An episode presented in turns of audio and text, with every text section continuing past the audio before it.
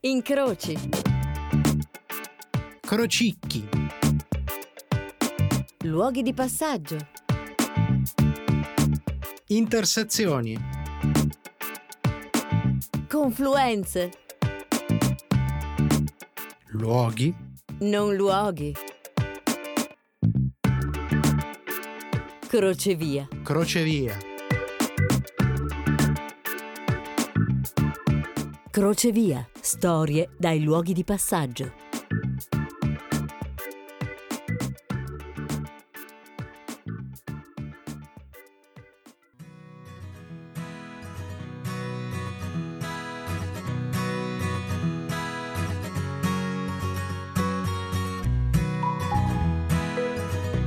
Il papiro di Ebers è un documento che arriva dall'antico Egitto, datato circa tra il 1545 e il 1525 a.C.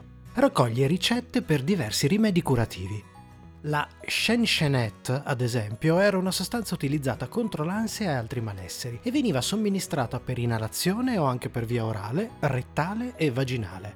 Il Rermet era usato come sonnifero per le punture d'insetto. L'elleboro era usato come anestetico. Il Tecret come analgesico e lo Shepen era un ottimo antidolorifico ed era considerato un efficiente rimedio contro il pianto dei bambini. E direi che è ovvio che funzionasse così bene. Lo Shepen era l'oppio e che la Shenchenet funzionasse contro ansia e malesseri ha senso, visto che si tratta della cannabis. Remet e Tcret vengono invece dalla mandragora e dal salice piangente, dal quale ad esempio arriva il principio attivo dell'aspirina, l'acido acetilsalicilico. Secondo lo studioso greco Teofrasto, per quanto riguarda l'oppio, ne serve una dracma per essere euforici, il doppio per avere allucinazioni, tre volte per il delirio conclamato e una dose quadrupla per morire. Parlando di droghe e sostanze psicoattive, nel Corpus Hippocraticum, una serie di opere in greco antico che trattano tra i tanti argomenti anche la medicina e parte delle quali sono attribuite ad Ippocrate, si dice che sono sostanze che agiscono raffreddando, riscaldando, asciugando, umidificando, contraendo, rilassando o addormentando. Mentre i filosofi romani del vino dicevano che trionfa sull'oscurità della mente portando a galla il genius, ossia l'anima che apre le porte della sapienza e arrivando a uno dei padri dell'alchimia, Teofrasto Paracelso, alchimista, astrologo e medico svizzero, nato nel 1493 e vissuto fino al 1541, scopriamo un pensiero in realtà diffuso in molti studiosi. È la dose che fa la droga uomo, droghe, alcol e sostanze psicotrope hanno una relazione piuttosto datata e stretta, dove l'utilizzo terapeutico, religioso, di fuga, mistico o criminale varia a seconda delle idee e delle conoscenze o meno del momento. Insomma, di sicuro la dose ha il suo peso, ma probabilmente anche la percezione e le cognizioni in merito possono fare la droga. Benvenuti nella nuova stagione di Crocevia per scoprire storie e persone dagli incroci e dagli incontri più disparati, luoghi di passaggio reali o metaforici che siano, comuni o magari inaspettati, come quelli che si possono conoscere solo inciampandoci contro.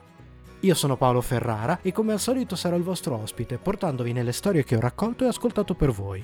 Questa sera parleremo proprio di sostanze psicotrope, alcol e uomo, scoprendo qualche storia da un bizzarro crocevia che ha a che fare con un camper colorato.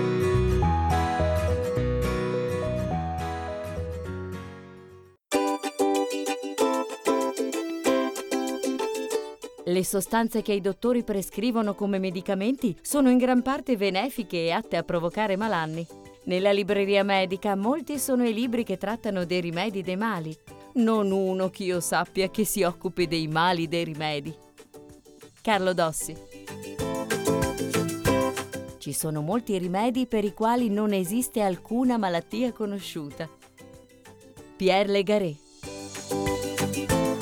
Si ammiri quanto si vuole la provvidenza e la benignità della natura per aver creati gli antidoti, per averli, diciamo così, posti al lato ai veleni, per aver collocati i rimedi nel paese che produce la malattia. Ma perché creare i veleni?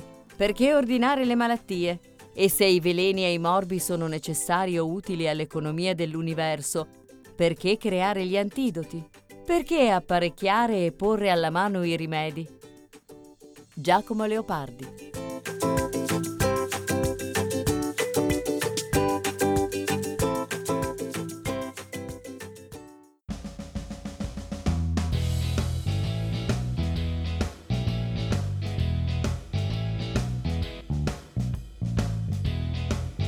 Weekend, zone del centro, possibilmente in o in prossimità di piazze e piazzette, orari serali. Shakera bene e il cocktail che ne esce fuori oggi ha trovato un nome molto evocativo, Movida che non sembra ma ha un'origine specifica, iberica per essere precisi.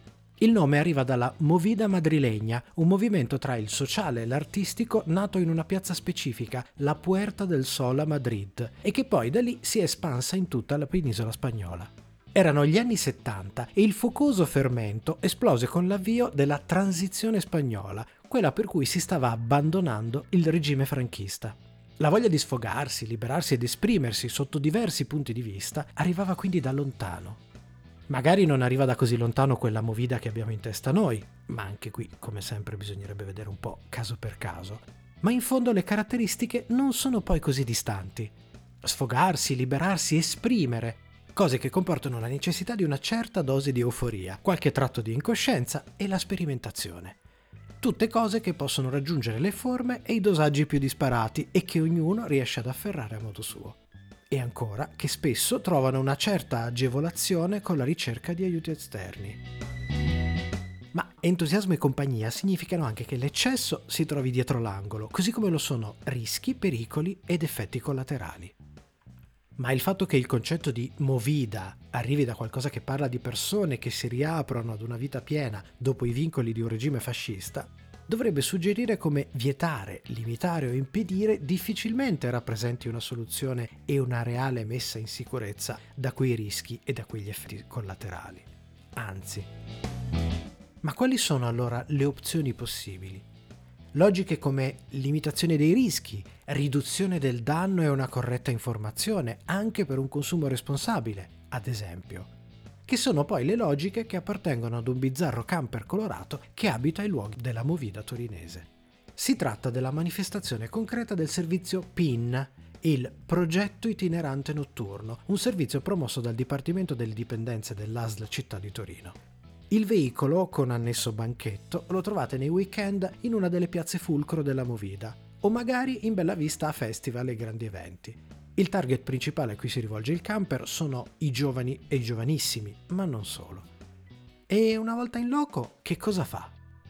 Il camper e il banchetto sono gestiti da operatori qualificati, educatori, psicologi, volontari e tirocinanti, che offrono tutta una serie di veri e propri servizi. Si va dal counseling individuale e di gruppo alla distribuzione di materiali informativi, dalla possibilità di fare il test alcolemico a veri e propri piccoli giochi informativi, fino alla distribuzione di materiali per la riduzione del danno o per un consumo in sicurezza, generi di conforto come acqua, tappi per le orecchie e anche alla somministrazione di piccoli questionari relativi ai consumi per combinare sia un lavoro di raccolta dati e monitoraggio che eh, stimolare in qualche modo ad una riflessione sui propri consumi da parte dei partecipanti. Vengono anche trattate questioni legate alla salute sessuale. Tra i gadget che offre il camper, per esempio, non mancano i preservativi e, quando possibile e necessario, si offre anche come canale di orientamento, indirizzando le persone che ne manifestino la necessità verso i servizi di salute più appropriati. Gli strumenti più importanti che utilizza il servizio di questo camper sono la totale assenza di giudizio, aiutata da una certa informalità nell'approccio, che soprattutto evita relazioni di tipo autoritario, e quindi, sopra ogni cosa, la disponibilità all'ascolto.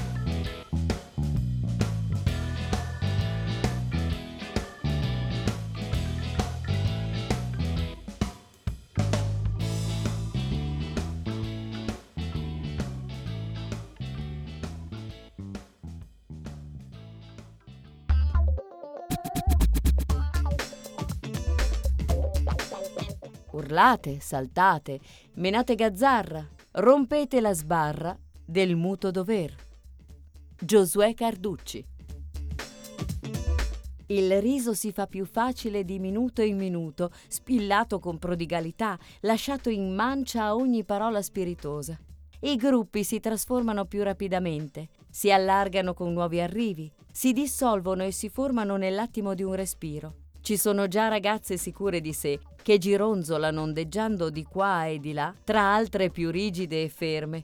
Diventano per un dinamico, gioioso momento il centro di un gruppo. E poi, eccitate per il trionfo, scivolano via fra un mare di visi e voci e colori mutevoli sotto la luce sempre cangiante. Francis Scott Fitzgerald La vita non è la festa che speravamo, ma finché siamo qui, balliamo. Anonimo.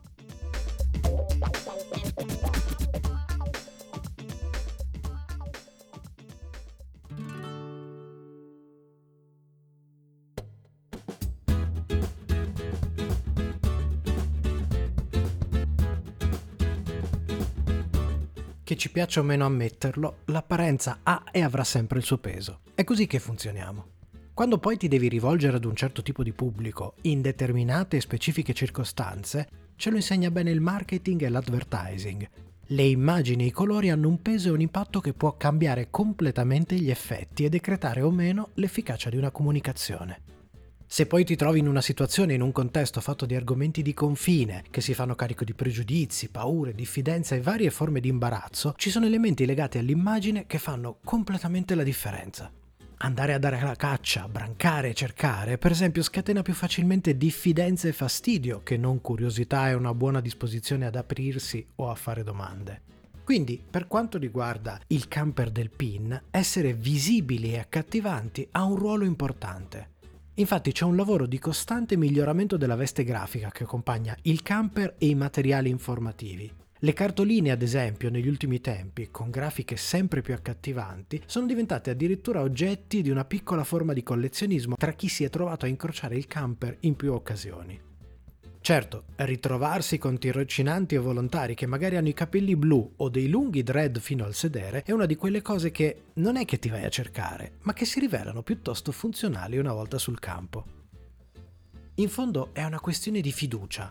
D'accordo, ho dei dubbi su quello che ho preso o se ho bevuto troppo, o magari che la tipa con cui sono stato qualche settimana fa mi possa aver passato qualcosa, tipo lights. Sono cose di cui magari hai persino paura o la vergogna di parlarne con gli amici, figurati con degli sconosciuti che hanno scritto ASL sul camper. Non è che se l'etilometro è positivo mi fate licenziare, chiede la cameriera appena uscita da un locale, ma magari avrebbe voluto chiedere, non è che mi segnalate la polizia? Che le persone si avvicinino timorose per la maggior parte, o strafottenti qualche volta in gruppo magari, e se ne vadano poi rilassate, o che magari tornino o passino a salutare o chiedano ti ricordi di me? Sono quello, quella che l'altra sera in Salta Giulia. Di sicuro è il primo segnale che l'approccio funziona e che l'idea di potersi fidare arrivi sul serio.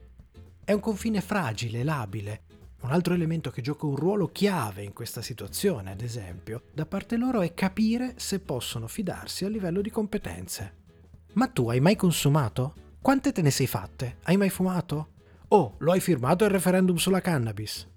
Il concetto di fondo è chiaro, vogliono capire se quelli con cui stanno parlando ne sanno davvero, se di nuovo possono fidarsi. Ci sono un sacco di consumatori casuali o inconsapevoli che passano al banchetto, ma anche diversi consumatori esperti. E allora dimostrare conoscenza, e non per aver consumato meno, ma per avere le giuste competenze specifiche in materia, è un altro elemento chiave che fa la differenza nell'ottenere quella forma di fiducia che ti permette di portare a casa i risultati. E allora ecco, per esempio, che nei materiali informativi i contenuti devono essere sempre scientificamente corretti e revisionati da terzi. Perché, trovata quella chiave che apre alla fiducia, alla fine fa trasformare quel primo possibile deterrente dell'idea di chiedere e discutere con persone più grandi di loro a quella condizione e componente più rassicurante di quando si decide di rivolgersi ad un adulto.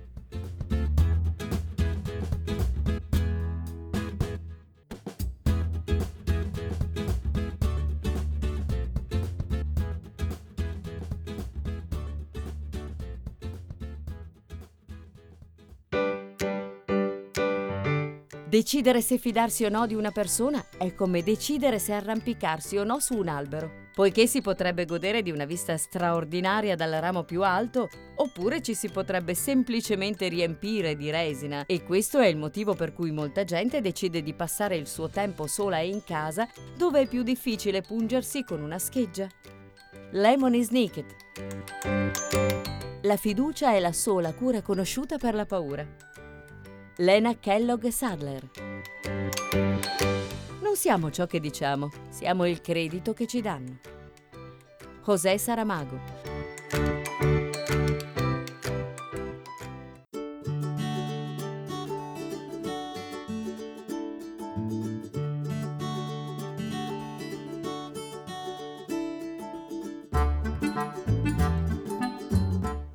Appuntamento fisso. Almeno una volta al mese appare davanti al camper. Cerca consigli? Kit, cartoline, preservativi? Gadget? Ho sentito che avete i portacenere da viaggio. A volte, forse, ma ormai il punto chiave è un altro. Deve dare i suoi aggiornamenti della sua complicatissima vita sentimentale. Poi magari c'è quello che si affaccia una volta, due, tre, prima di trovare il coraggio e provare a chiedere. Posso parlare con un tuo collega maschio? Ci sono quelli che hanno capito come funziona e passano regolari a ritirare il kit di riduzione del danno, che di qua è meno complicato che passare dagli altri canali. Ci sono quelli che si sono sentiti aiutati e compresi, così ti portano un amico o un'amica. Magari c'è qualche adulto che pensa che la vostra attività sia un'istigazione al consumo, o quelli pistini che vengono a correggere le virgole, magari perché appena usciti dal Politecnico e vogliono capire quanto ne sai di Bernoulli e di vasi comunicanti o magari quelli che chiedono per figli, cugini, per un amico. Magari ci sono quelli che arrivano in gruppo perché hanno solo voglia di dare noia. E ci sono pure quelli che, a un certo punto, ti chiedono pure un abbraccio. Sono alcune delle cose, degli incontri che possono capitare in quelle 5 ore di servizio del camper. Quelle in cui gli operatori e i volontari fanno un percorso in cui forse una delle fatiche più grandi è quella del linguaggio tra l'ascolto e la continua necessità di doverlo calibrare quel linguaggio su ogni differente tipo di avventore, passando da quello che ti chiama bro, zio, a quello che magari ha bisogno di una rassicurazione, dovendo poi lavorare sulla decodifica, sulla comprensione di richieste che possono essere confuse per mille motivi, da alterazioni di ogni genere, emotive soprattutto, a magari una certa scarsa dimestichezza ad esprimersi. E dopo tutto questo trovare il modo di organizzare la risposta più adeguata, cercando sempre di essere sorridenti ed evitando qualsiasi segnale possa essere inteso come giudicante. Insomma, non stiamo parlando certo di semplice volantinaggio.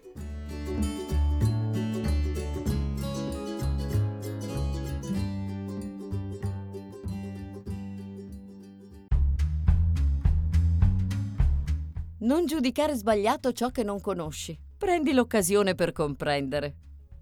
Pablo Picasso.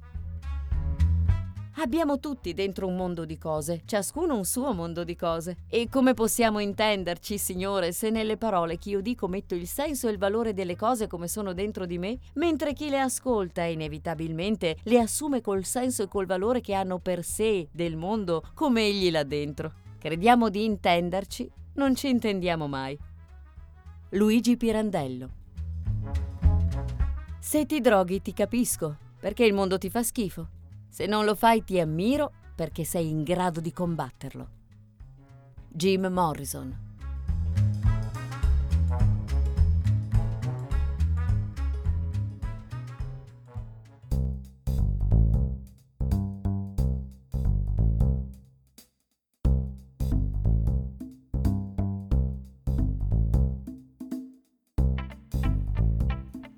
La realtà è una cosa complessa, fatta di diversi elementi, sfumature e cose che si combinano tra loro. Non per niente un altro tema su cui offre informazioni il progetto PIN è quello dei cocktail, della combinazione delle sostanze, i mix, l'uso di diverse sostanze mescolate tra di loro o semplicemente mescolate con l'alcol. È un modo di consumare molto più comune che non quello che consideriamo il consumo univoco di una sostanza per volta consumi diversi, utilizzi diversi, modi di sentire diversi, che non possono che richiedere diverse forme di risposta che possono venire soltanto da un altro genere di mix. Ascolto, conoscenza, apertura. Ingredienti che fanno sempre capo a quel concetto che chiamiamo empatia. Io sono Paolo Ferrara e questo è Crocevia. Come sempre, prima dei saluti c'è il momento dei grazie. Grazie ad Alessandra Prandi, la voce della nostra sigla e delle nostre citazioni, e come sempre grazie a Radio Home, che è il nostro compagno di viaggi, della sua squadra. In particolare ringrazio come sempre Irene Di Pietra, Clara Calavita e Edoardo Pivi per il supporto tecnico, ma ancora della squadra di Radio Home. Ringrazio i miei compagni di viaggio di Sono Cose Serie, la nostra trasmissione sulla serialità a 360 gradi. E quindi nello specifico Michelangelo Alesso che ha anche creato il logo di Crocevia, Matteo Di Simone Maledetto, Fabrizio Cucci, vi ricordo il sito www.sonocoseserie.it che oltre alle nostre follie su serie tv, fumetti e oltre, ospita anche i podcast di Crocevia. E vi ricordo ancora una volta anche www.doppiattori.it, 2P e 2T, che è il sito del nostro progetto, un web documentario seriale dedicato al mondo del doppiaggio. Sei puntate che trovate tutte quante disponibili su YouTube anche.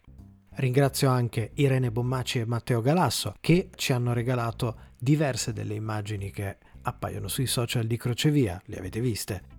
Esiste una pagina Facebook e una pagina Instagram di Crocevia, ma Instagram e Facebook sono a disposizione anche per Radio Home e sono cose serie. Mettete mi piace, seguite, eccetera per scoprire tutte le novità che arriveranno da qui alla prossima stagione.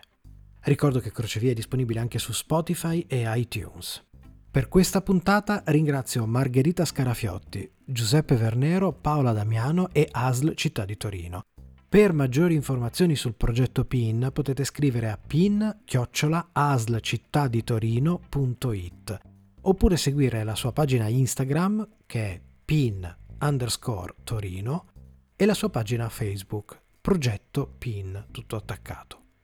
Se invece avete storie da crocevia che volete segnalarmi potete farlo scrivendo a paolo.ferrara-radiohome.it si chiude la stagione radiofonica di Radio Home e anche Crocevia si accoda. Torneremo con la prossima stagione dopo una pausa estiva, ma voi, mi raccomando, continuate a esplorare, cercare, guardarvi intorno. Il mondo è pieno di crocevia, noi ci incrociamo al prossimo.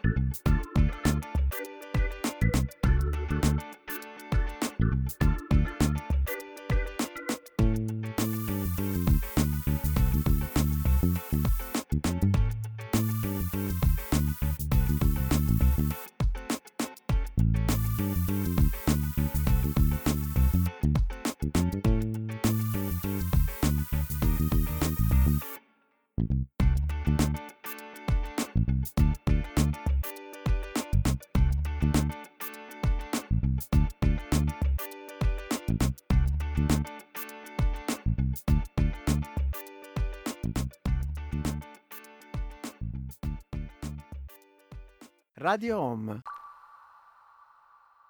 Sono come suono.